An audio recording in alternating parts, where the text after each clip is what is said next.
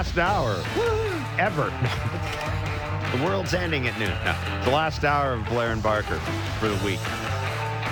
They'd miss On us. Sportsnet 590, The Fan, Sportsnet 360, Sportsnet Radio Network, wherever you get your favorite podcasts. And we're, this is ba- basically, we've done all our summer holidays and everything, right? We're here for the duration, I think. You're not going away anywhere this summer, are you? I, I haven't had a holiday.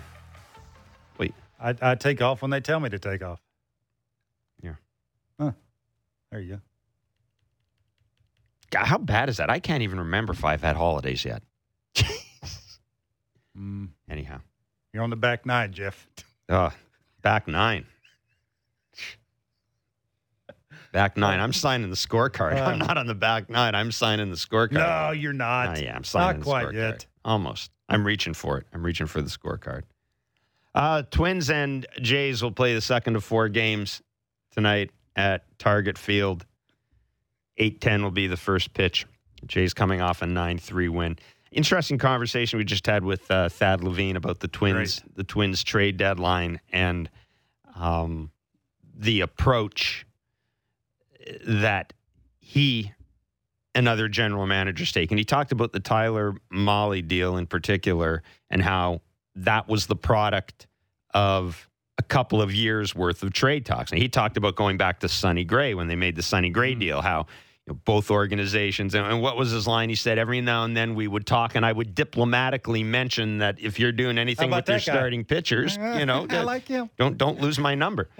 But it was interesting that basically Tyler Mahle was was the end result of a pursuit that went back past last year's winter meetings. So, which uh, is a perfect segue to our next guest, Jayson Stark of the Athletic and the uh, Starkville podcast, because uh, his column on the Athletic, "What did the 2022 MLB trade deadline show us? Five things we learned." One of the things was you know, the the guy who didn't get traded, the guy who may not be traded. Shohei Ohtani. And I, I just wonder, we'll bring Jason on because I, I again, I found what, what Thad was saying, you could kind of roll it over to the Ohtani thing about how, you know, you're always gathering evidence and you're always doing your due diligence in a trade. And just because a trade didn't happen right now doesn't mean it isn't something you'll revisit again in the offseason. And, and I'll ask you, do, you know, do, do you think Perry Minasian was was there as much talk around Ohtani as a lot of us would love to think there was? And do you think that maybe now he has a better understanding of what Ohtani's trade value is? Or Jason, is it because Ohtani's such a unicorn? Is it just is it is it just different? Well, Jeff, uh, first off, good morning. Good to talk to you guys. Um, you know, the teams I talked to uh, never took it seriously. I mean, Okay. never, never thought for a second that Shohei Ohtani was getting traded. And I, I think you described it perfectly. Um, I don't think Perry Minasian went into it expecting to trade him. I think he told teams he would listen just out of curiosity uh, for what he'd get offered back. Then he could go to Artie Moreno, who never wanted to trade a guy, trade the guy in the first place, and say, Artie, it's just not enough, which is what Artie wanted to hear. And you know, one of the things that I wrote about in this column, Jeff, is this is not the Juan Soto situation. Mhm. Uh, these two teams may be going in the wrong direction, but they are not the same. Ownerships not only signed off on Juan Soto, they wanted the uncertainty about his contract and his future off their books before they sold the team. Artie Moreno is the opposite. I think he's terrified of trading Shohei Ohtani. So that's that's one big factor here. Second is they've got a guy named Mike Trout. They owe him $37 million through 2030. And unless they think he's never going to be the same, isn't their mission statement every year going to be we've got to get Mike Trout to the playoffs? Mm. And so you can't blow it up and tell Mike, hey, we're we're going to be bad for three years or five years. That that makes no sense. But then there's the third thing. You're talking about the difficulty of figuring out what should you get back for somebody like this when we've never seen somebody like this. Mm-hmm. You have to get an all-star hitter, an all-star pitcher, and a guy who makes you more money than any single player you've ever had in the payroll. So you tell me what a guy like that is worth. Uh, I mean, it's like acquiring Matt Olson and Justin Verlander in the same person. I, I, I don't know how you do it. I love the. I mean, your column. There's a perfect line from an executive in there. It's an impossible problem with no solution. That, right. That's really what it is. I mean, that's that is it. That's exactly right. Um, you know, just like in in a way, just like the Nationals hated the idea of trading Juan Soto, but knew they had to. The Angels probably know they need to trade Ohtani, but know they can't. mm-hmm. right? It's kind of the, kind of the mirror image. Um, he's a re- he's the reason to go watch their team. Yeah. And so even though they they almost are certain they can't keep him when he becomes a free agent in a year, he think about the money he makes them. Not just people spinning through the turnstiles, but all over Asia. Um, I, I, honestly, the the executives that I polled were almost unanimous that they they keep him through next year and just roll the roll the dice. Wow. Offer him a qualifying offer and say, "Oh well." Yeah, that's uh, it's it's it's funny. I was thinking back as you were talking because, of course, there were a lot of teams involved in the Shohei Ohtani, the Shohei Ohtani sweepstakes, and I remember talking with somebody at the Jays then, and um, and and that person said to me, you know, I said this. I mean, this pursuit must have been really something. And they said, oh, yeah, it was. But he said, you know what? The, the most interesting thing is, and we found out we weren't getting Ohtani is uh, and I'm not going to say who it was, but one of the executives said, "Well, at least we don't have to worry about what happens when we have to get rid of him because he's going to make too much money." And that was the.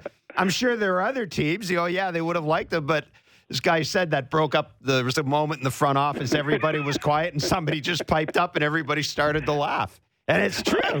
I know, right? I I can't even comprehend what his free agent contract's going to look like. Um, all right, you just you use what the comp of Matt Olson plus Justin Verlander. I've I've used Freddie Freeman plus Gerrit Cole. Like, are you going to do we add those two AAVs together Oof. and pay him sixty million dollars a year, or how does this work? Yeah, Jason, I just wonder why they didn't call the Dodgers and go. You got six guys in the top one hundred prospect list. How about starting there? Give me four of those, a couple of big leaguers. Let, us think about that because I, I just wonder how much it's about winning. Because right now, what they're doing, trying to spend as much money as they're trying to spend, where Mike Trout's at, Rendon.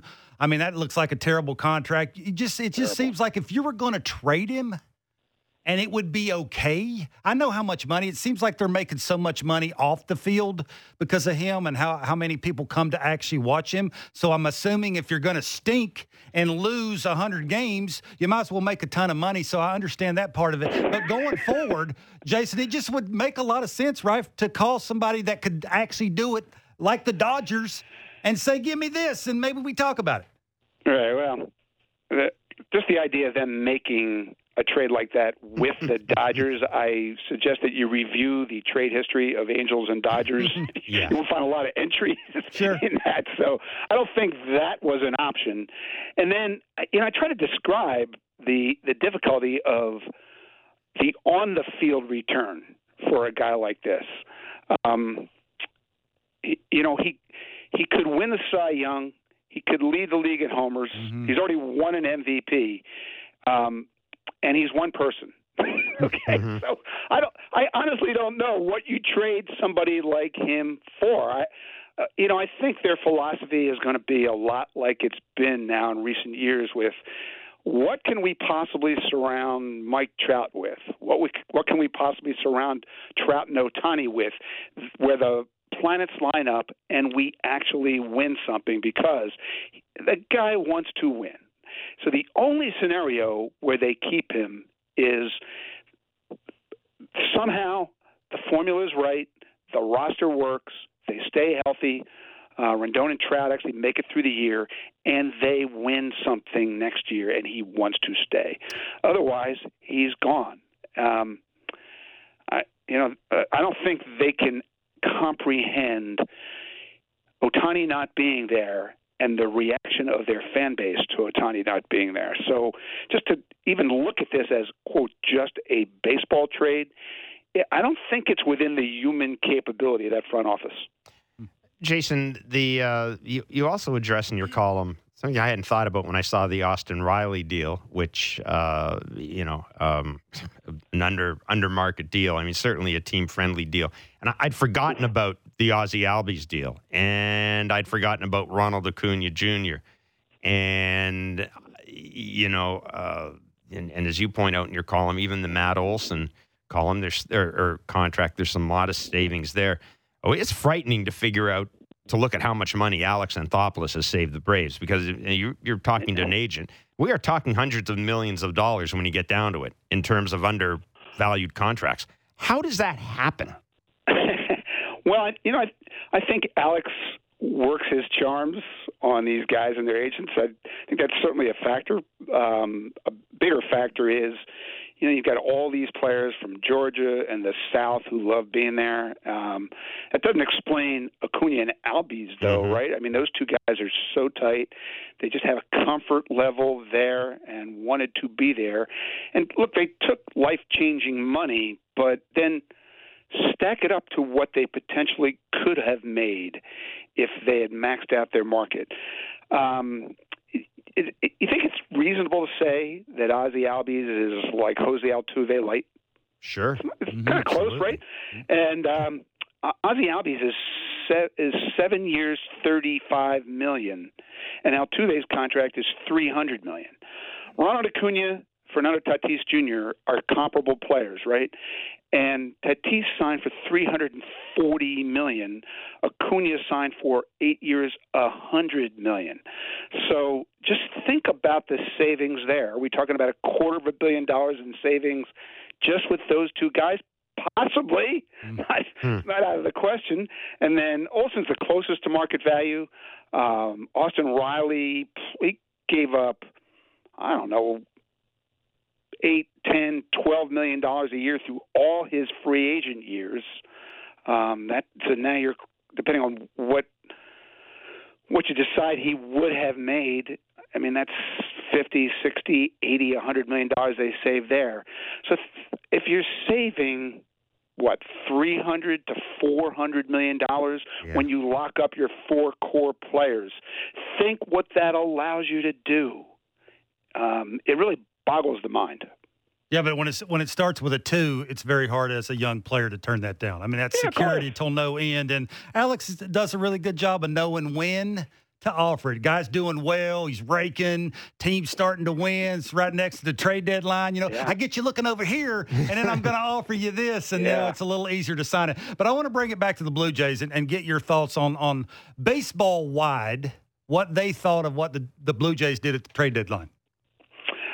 Um, it, you know, that's an interesting question because I, I think the Blue Jays did fine. Uh, they looked at their team and I think rightly decided they could potentially win a World Series as currently constructed.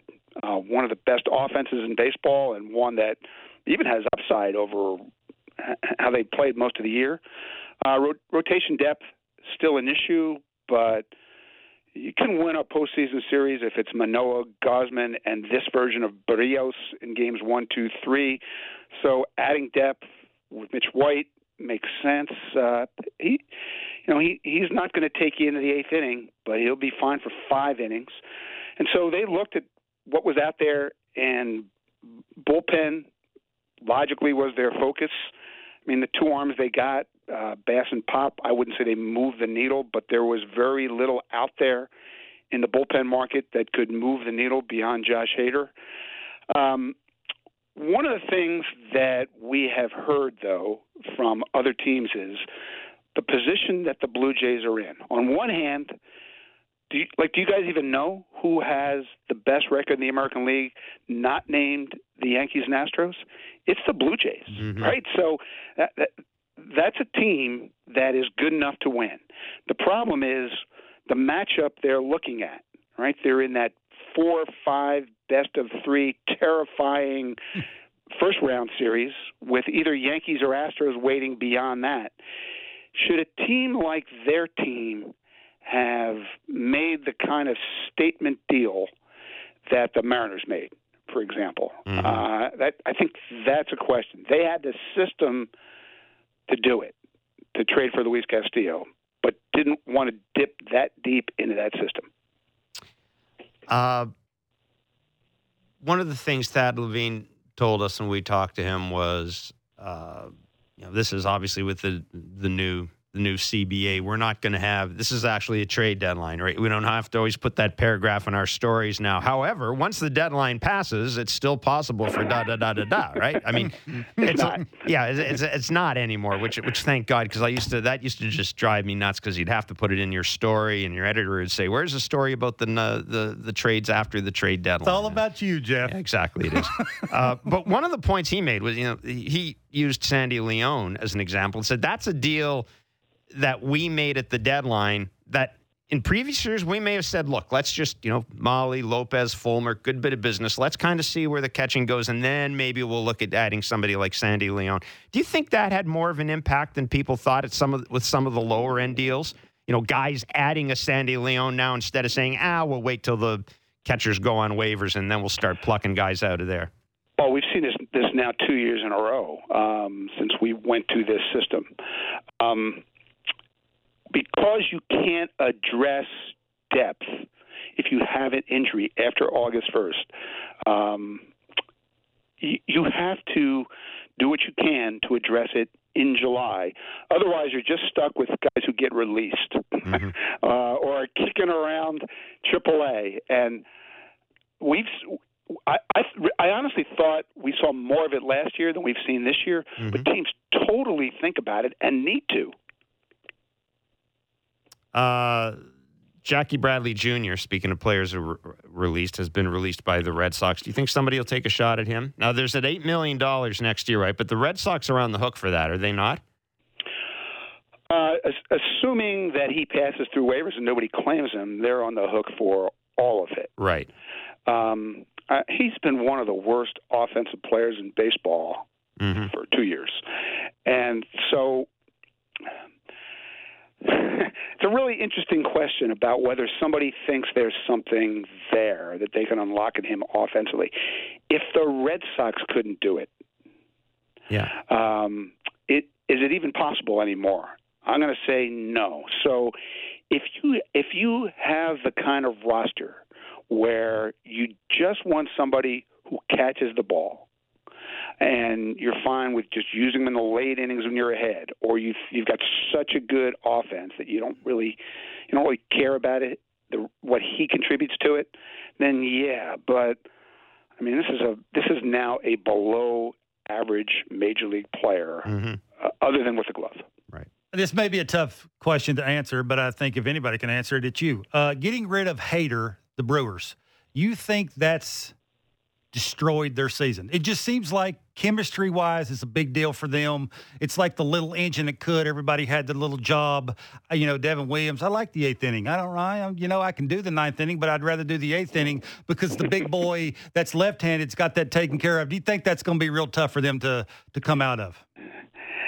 You know, Kevin, I've always had a philosophy that if I'm in first place at the deadline, the most dangerous thing I can do is subtract from my big league team, mm-hmm. especially subtract a guy who's historically great, has been the one of the biggest difference makers in the sport, uh, a guy who literally has never been traded any deadline in history, um, and that's what they did. Uh, you know, my first instinct was, well, this is just kind of how the Brewers operate and uh, the return was fine. I get it. But the more I thought about it, mm-hmm. the less I liked it. Like, what was that team's identity? What was the reason to fear them in October? What was the path for the Brewers to potentially win a World Series? Pitching. It pitching. It was three, four starters who could dominate you at the front of the game, and then the guys at the back who you had no prayer of even getting a hit against at the at the end of the game, and they messed with that formula. Uh, you know, I, that was that was the item that. Uh, I got left out of my column. I was going to do a whole section on it today, and then uh, I, I figured I'd revisit it later. But it was so interesting. Okay, this is the day after the deadline, talking to a guy from uh, another contending team about this, and he said, I, I you know, I, on one level, I like what they did, but here's the problem with it: uh, the first time you lose a game in the eighth or ninth inning, it becomes a thing. It becomes a narrative, and it gets into everybody's head. It gets into players' head because it gets asked about every day. So, what has happened in the three games since they traded Josh Hader?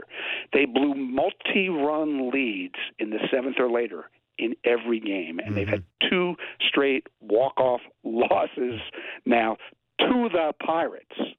Um, so that narrative that they feared, it's there, and they also have to wake up, look at the standings, and the Cardinals have caught them. So what you know, what they hope would be just kind of a little minor brush fire they could douse and move on. Now it, it's a it's a raging inferno, and it's going to be really difficult for that team and that clubhouse and that fan base to move past this deal. Jason, good stuff as always, my friend. Thank you for doing this. Have a great weekend. Thanks a lot. Be well. Yep, always enjoy talking to you guys. Thanks. Take care. Thank you. Jayson Stark of The Athletic and uh, Starkville podcast. And uh, with some interesting, I mean, that, I find the Ohtani discussion just absolutely, absolutely. It, it, it, it, it sounds like they're making so much money off of him that they don't care if well, they if they win 50 games. They don't care. They don't care. Yeah. Well, you, uh, uh, so if I so if I trade him and I get prospects and you know win a couple of more games this year and it may help me get off to a better start next year, but it's not Ohtani and I can't yeah. sell that to my fan base and to whoever else I'm trying to make I mean, more think, money off of.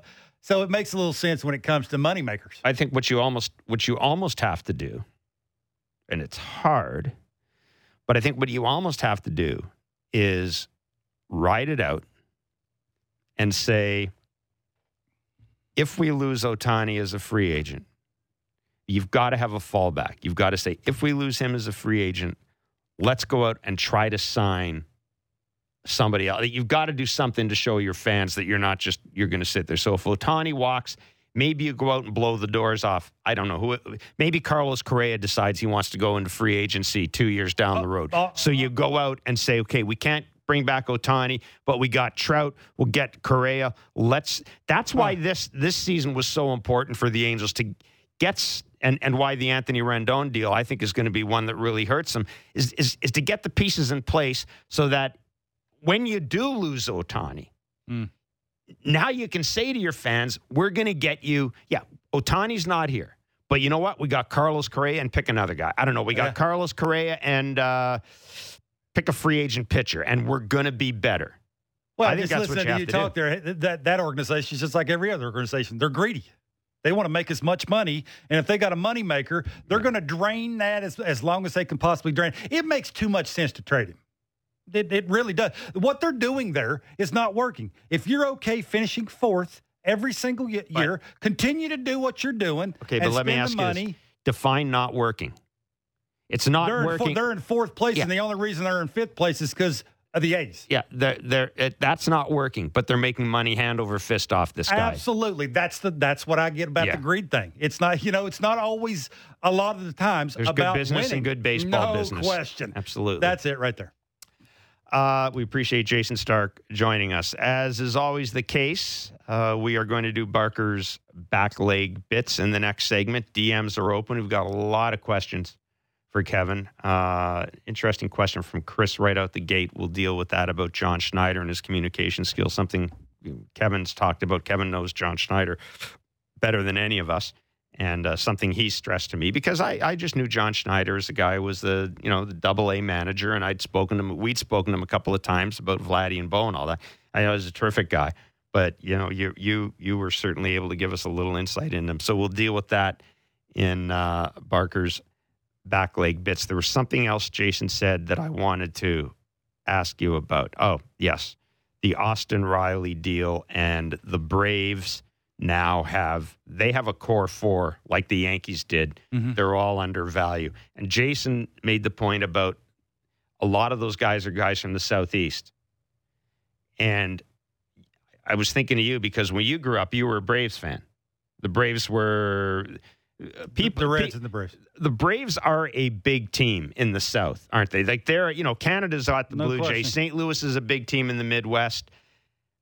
They had really The- good players. They the- won all the time. and- they were easy to root But for. the Braves are a big regional team. No like all those places. I mean, you know, Georgia, not just Georgia, but Virginia, West Virginia. Well, West Virginia may be more Pittsburgh territory, but Virginia, South Carolina, the Carolinas, through to Mississippi, all Mm-hmm. those places. The Braves are the big regional team because of and because of TBS as well, right? Because of the Turner broadcast. well, let's be honest, they didn't stink for a long time. They were really, really Yeah. good. They were very easy to root for because they were the best. And they're best always in- on in TV. the, in the National League, no, no question. And they always had, you know, Chipper Jones was the the easy name because of his name. It's, I mean, it's easy to remember. He's a really good player. He's a Mm-hmm. switch hitter. Like he was, and then they won all the time. The, the Glavins of the world, like they were doing things, and it Yeah. was an easy. They were an easy watch because they were winning. So yeah, it was the the, the contract thing for me is is all about timing. How- if you're a young guy, do you all? If, if somebody, if your boss comes up to you and offers you ten at two twelve, ain't no way. There's no way. Even though your value is probably higher, and you know it, your agent knows it. Your agent's probably going, "Now you know you can get more." But man, I like it here. And 212 million bucks is a ton of money. I never have to worry about money again. So it's all about timing. That's that for me is Alex value. Is you got to know when to to dip your toe into when to go have the conversation, and he seems to be really good at that. Yeah. Well, I keep thinking of the deal he signed uh, Edwin Encarnacion to after coming out of the All Star break one year. And, you know, I, I was never able, I, I've always said I'm not a fan of, I understand why it happens, but I'm not a fan of, hey, we got to get a deal done by the end of spring training or we're not going to talk. I'm just not a fan of that. I think if if you're dealing with a guy from your organization, you should be able to have that conversation at some point because you're dealing with the agent. It's not like you're going to go down to Bo Bichette and say, "Hey, Bo, let's sit down. Come on up to the office. Let's hammer out a 10-year, $300 million but I contract think- right I now. I'll bring coffee." Well, you, you know as well as anybody, the conversations with the big boys probably start with the big boys first, and then it trickles down to the agent. Okay, I like I what you're saying. I think it's got. I think you because got. that relationship back and forth, you get the you get the ball rolling I think you got to probably go. with the agent, and then it carries around to the Yeah. because you got to have a good relationship. You got to be able to I sell it to the player. And oh, by the way, the division they play in, other than the Mets, how long the Mets No, going but to be good? I'm not just talking about it. But I'm, I'm saying in general. I, I'm just saying in general. I never. I never. yeah, You're a ball player. How it, I don't understand how that can be distracting. How you're going to get 212 million that's or coming, from, that's coming million. from the agent. He th- he thinks he can this- hold it over this the, is, this the is my, organization. This is my point. This is what I'm saying. I That is- don't. that's I've never. player. I've never understood that. If Aaron Judge wouldn't sign for 400 million if they wanted to give him that tomorrow. I hope he would. Yeah, that's the agent. Anyhow, it's. uh But yeah, Alex, that that Jason's column. Just read it and do the math and and and the savings. If you look at the contracts that Albies, Acuna, uh, and uh, Austin Riley have signed, and Matt Olson as well, and what their projected value is, you get over three hundred million dollars in savings over the life of those four the four years of those contracts.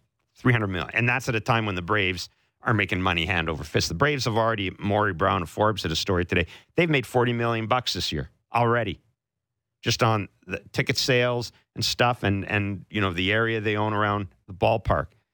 But but just on baseball, they made forty million bucks already this year. Yeah, they've created a city around that Yeah, stadium now. and then you got a GM who's saving them a third of a billion dollars.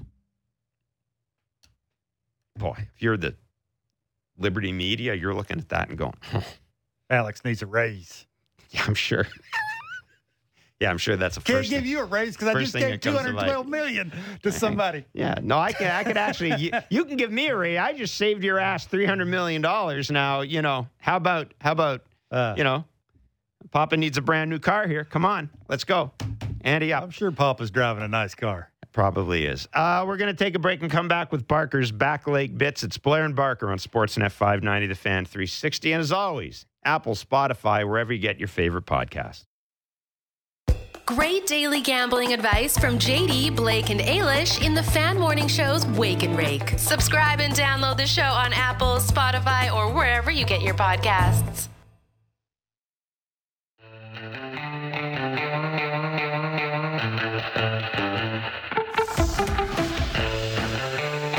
Oh, you're just missing it, man. You, Mr. Barker's busy rubbing up a ball right now. You touched it. I got to rub all the dirty off it. Okay. And well, it's amazing that I By the said, way, the other- grip this to throw a two seamer, and you just were rolling that ball around in your fingers to. Oh, it was too where, greasy. where, It was where- kinda- it was kinda That's greasy. the first thing you said too. I did. I That's said it was slick. We don't whine in this show. It was slick. Okay. I actually saw the dude rubbing up the baseballs, the uh, MLB guy rubbing There's up the a- there's baseballs. a special guy there just is. for I, that. I, I saw him. I, I walked by him. When was the last? What did you last say? time we were doing? you're doing a terrible job. No. I walked You up. stink at your job. I walked up and said, "Oh, you missed a spot right there." what did he say? He just kind of looked at me and did that. Hey, Oh, I can't do that. We're on TV. Well, anyhow, he told me I was number one. hey, you missed a spot, man. Come on, you've done that every now and uh, then. what? Yeah, when somebody's like, if, if haven't you done that? You walked by somebody painting a house, and and just kind of stopped and stared for five minutes and not said anything. They get nervous. Like if house painters are out there and they're painting a house and you're walking by, I've done this just for Absolutely giggles. not. Just stop and look and kind of go, get that look in your face. You need a and, hobby. and the painter looks at you like, why is that guy looking at the house? And you're kind of going, you know, and the painter's looking back at you and you're. eh. What's No, the old, what's the old guy with the tight shorts doing looking at me while I paint? Why you never done that? Absolutely not. I have too many hobbies to be walking around town looking for people painting houses. That's always good too. You know, when you if somebody's a bricklayer or something like that, they're laying bricks, and if you kind of look at it and start tilting your Like head it's crooked. like it's crooked, and they're going, God. oh yeah, that's that's how we roll, man. Ah, no, that's how you roll. You know what? That's how they do it in Hamilton. I think I think I think that I think the happiest I've ever been was like just it was like a couple months ago. Dudes, they were fixing the uh, the uh, chimney chimney in a house. I was walking by. I was in a good mood, so I star, stopped and just kind of looked at the ch- at the chimney, and I was looking at it, and I thought, yeah, that is a little crooked. And the, there are two guys up there looking at me. And he said, "What are you looking at?" I said, "Ah, "Nothing." Just admiring the You lost. You lost me. At, at you were in a good mood. yeah. You lost me. Uh, hey, you know what time it is? It's It's time for Barker's Back Leg Bits. Mr. Gann, thank you very much for joining us. Be honest, you don't remember Kevin Barker as a player, not. do That's you? like 50 years ago we played. Good morning, guys. No, I drink too much. I still want Ozzie Guillen to manage the Chicago White Sox. No, you don't. Oh yeah, I do. Oh yeah, I do. Just a minute. That's not straight. Move it a little more that way. Uh, Barker's back leg bits is that time of the show where we solicit questions for Kevin Barker, And you answer them. and you an- and I answer them. and I look up at TV, MLB Network, and who's on TV? Jon Paul Morosi. Yeah. America's house guest, as I Oh. call him, Canada's house guest. You think Seriously. he's wearing pants? Seriously. Tell me the truth. Uh, Barker's back leg bits. Uh, Chris. Hi, Chris. Hi, Chris. I would like John Schneider to be named manager. Drop the interim. His communication skills and leadership and getting things done sounds like a great combination. Charlie maybe was too nice as a player manager. She wants to know Christine from Oshawa. Have you heard from him and how is he doing? Uh, actually, no. Uh, people around the organization have have spoken to him. You know, my understanding was he was he was surprised by it. Um, but that's sort of the only read I've gotten off it. Look, I, I will say this about about John Schneider. Barker, you gave us the you know the insight on him. He is a good communicator. Uh, he's a big man, and he can Mm. command a room. What I found interesting about his the first couple of days he was manager was the way he handled the naming of the All Star of, of the guys to the All Star game. Remember, he brought everybody into the clubhouse to have a meeting, and it was Santiago Espinal was going to the game. Remember, they had Tim Mayza bringing in a rolling bag because they were going to announce that Jordan Romano had been named to the All Star game, and their buddies. Mm. And then we had John Schneider talked about having a meeting coming out of the All Star. Remember, they had a meeting before a series, and he said, "Hey, um, you know, we're going to have, I mean, we're going to have more of these." And what I like is, and I know how you feel about meetings, but whenever Every, you, every player feels every that player way. say, anytime you hear the Jays had a team meeting, you know, the Uh-oh. doors are closed, the lights are off. Yeah, Fight, fight, fight. fight, and all this stuff. But what I liked about what John, uh, what I liked about what John was kind of coming up with is, hey, I, there are going to be times where, I, where I'm going to get guys together and we're going to talk. And I like the fact that it's now, if you're a, a Jays player, there's no, oh my God, you know, Skip wants to have a meeting. This Yeah, is yeah, going to yeah. be boring. You know what I mean? There's People more. ain't gonna like my answer to that eh, because you know the. I look at the clubhouse thing a little different than most people. Hey, I've been in a ton of them. When, when the, normally when you have meetings, most of the time they're not for good reasons. He has something to say that he doesn't like seeing. That's why you have them. It's rare that you're just having a meeting just because you want to get to know each other.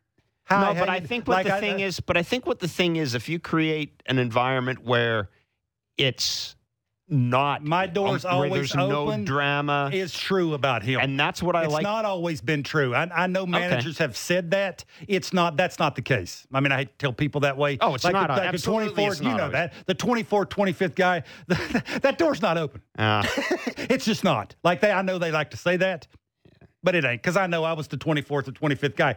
So I, we know better than that. I But- went. I once had a. I once had a player tell me, manager, nobody with, nobody recently, but uh, I was waiting to go in and see the manager, and there was nobody on, or there was nobody in the manager's office, and there was a player there, and I said. You know, you going in to see him? I'll wait till afterwards. He said, "I'm not going to go in to see him. Lights are on. No one's home." And I thought, okay, well, so much for your open, open door. But it is true. It's true. Now it may with John, it may be different than that, just because there there is still a little that because you see him over there doing the handshakes before the game. He's a younger guy he too. is- He's a he younger is- man. he is- He's a he- younger man. he gets what turns their crank. He's a younger man. How He's- about that? You know what? I bet that's about the easiest way to say it is. Yep. He's he's seen most of those guys at their worst. Yes, that's And he point. knows how to flip this. That's their job.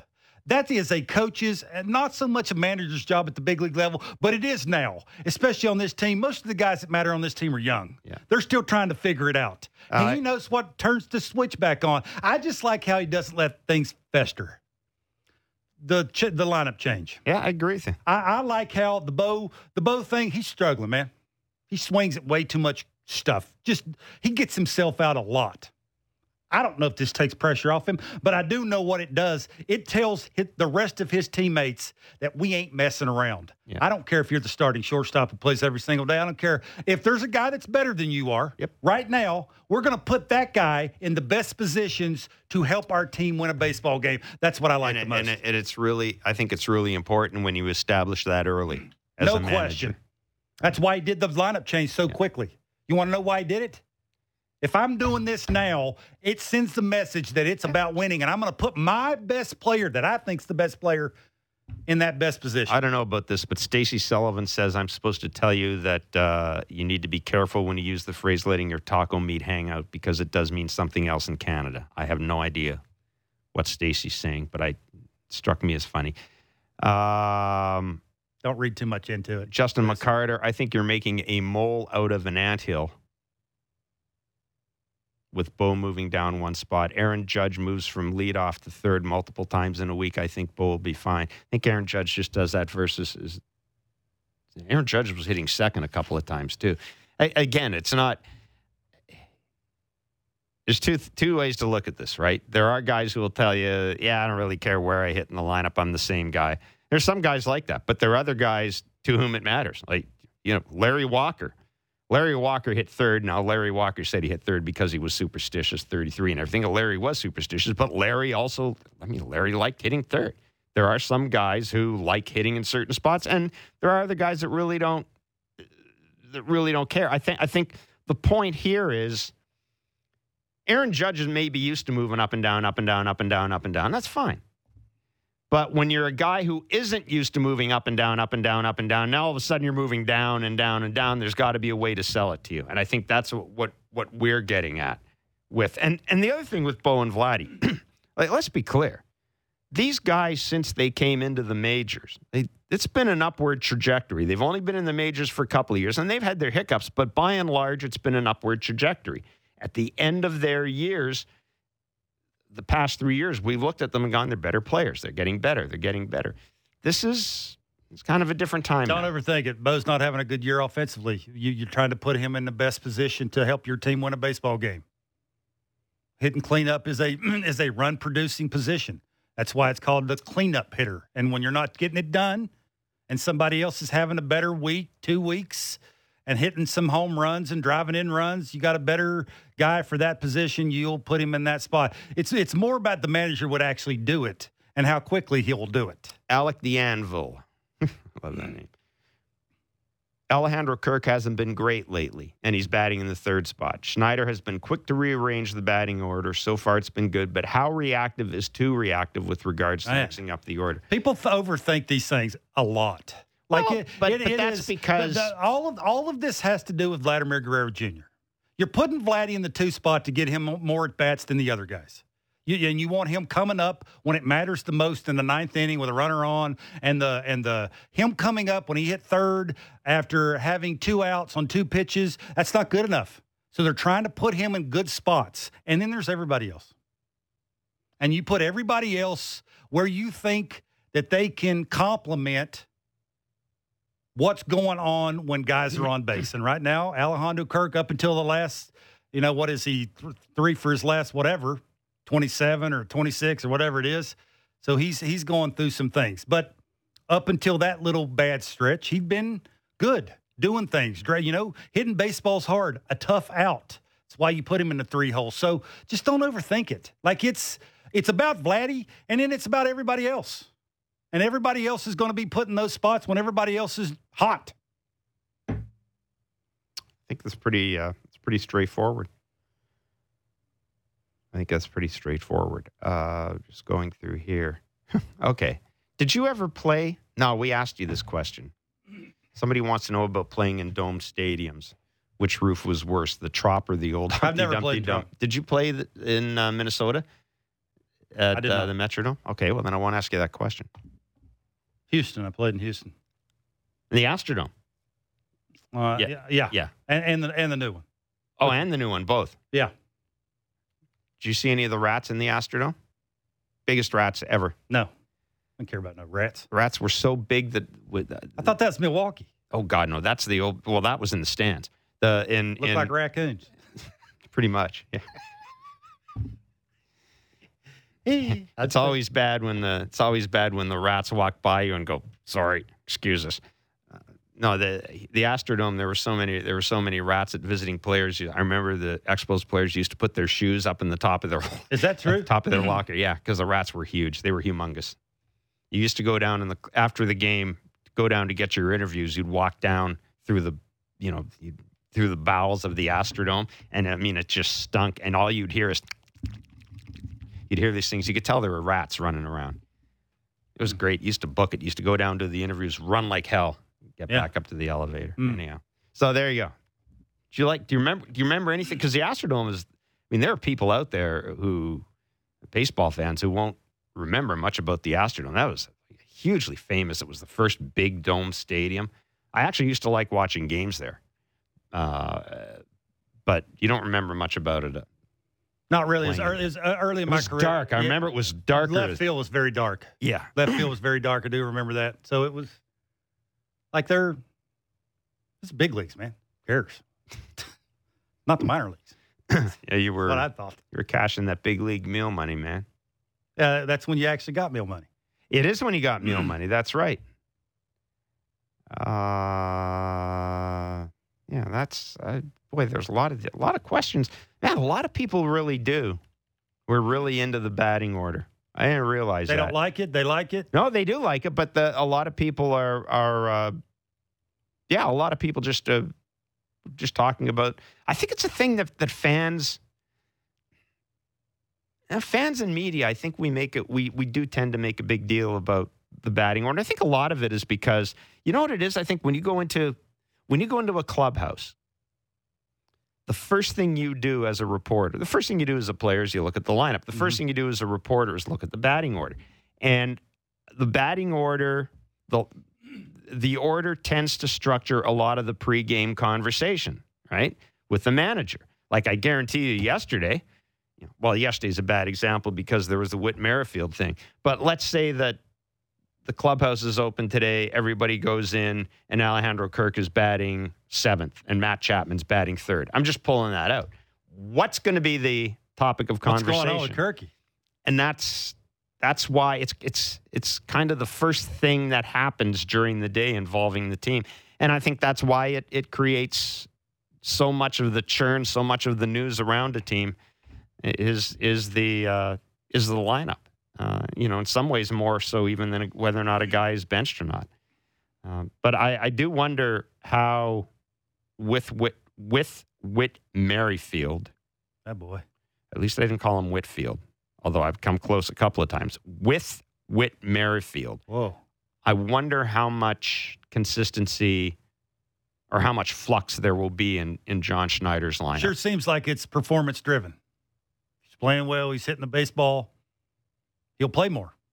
Th- and and if Santiago Espinal, when he plays, is uh, continues to take a step backwards offensively, that'll give him a good reason to give Whit more time at second base. And obviously, we know he's going to play a little bit See, more there- center field. So I can see he's going to games- get his opportunity. I, I can see games where he'll be at second, Tapia will be in center, Springer will be DHing, No perhaps. question.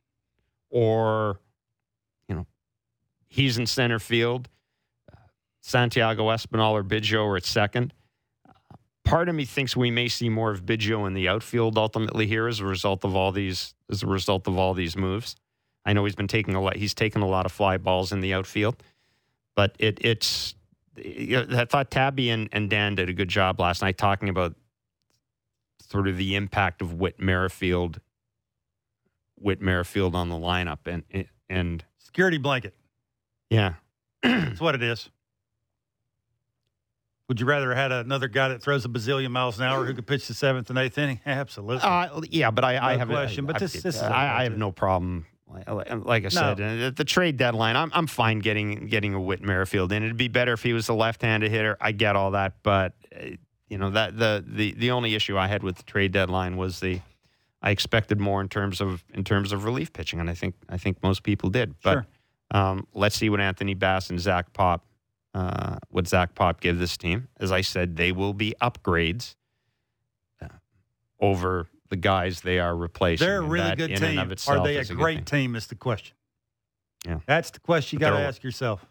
There are a lot of uh, there are a lot of teams in Major League Baseball asking that about themselves right now. Just how good are we, and does it does it? Yeah, but not every one of those teams playing the American League East. Yeah, and uh, yeah, the Yankees are. It's to be it'll be interesting to s- to keep track of the Yankees in the next in the next couple of weeks. you Gerrit know? Cole's a big deal.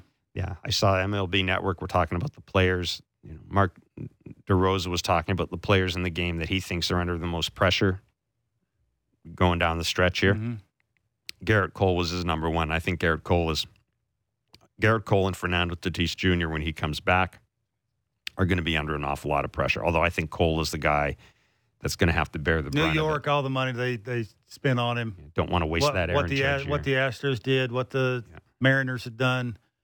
Like you know, Seattle came in and, and thumped them a little. Yeah. I mean, I, you know, he had a bad first inning and then he cleaned it up after that. But you know, guys that you pay that much money to well, you know what? Aren't you know they're not supposed to have bad innings. no, and and Oh yeah, he's exactly quite right. frankly, you're what is Gerrit Cole? Is this his third year the Yankees? You're supposed to win a World Series your third year with the Yankees. Well, a lot of that's luck, but yeah, I'm with you. He's got to be really good. Slam dunk, and everybody they worry about everybody else. Yeah, third year with the Yankees. You got to win a World Series. Anyhow, that's it for us for this week. Uh, Mr. Barker and myself will be doing Blue Jays talk on Sunday following the fourth game of the Minnesota Twins series. If you're listening to us and you're from Manitoba, Saskatchewan, or Ontario, and you're going to the Twins games uh, this weekend, enjoy yourself, travel safely, have a great time, make lots of noise, et cetera, et cetera. Mhm. The Have fun. Jays, the Jays will be in Baltimore next week, which will be. Why are you laughing? Because The first of 15 games against the Baltimore Orioles. The surprising. you should Baltimore beat the Orioles. O's. Yeah, you should. You should. And uh, we'll be back on Monday from 10 to noon Eastern on Sportsnet 590 The Fan at 360. Have a great weekend, everybody.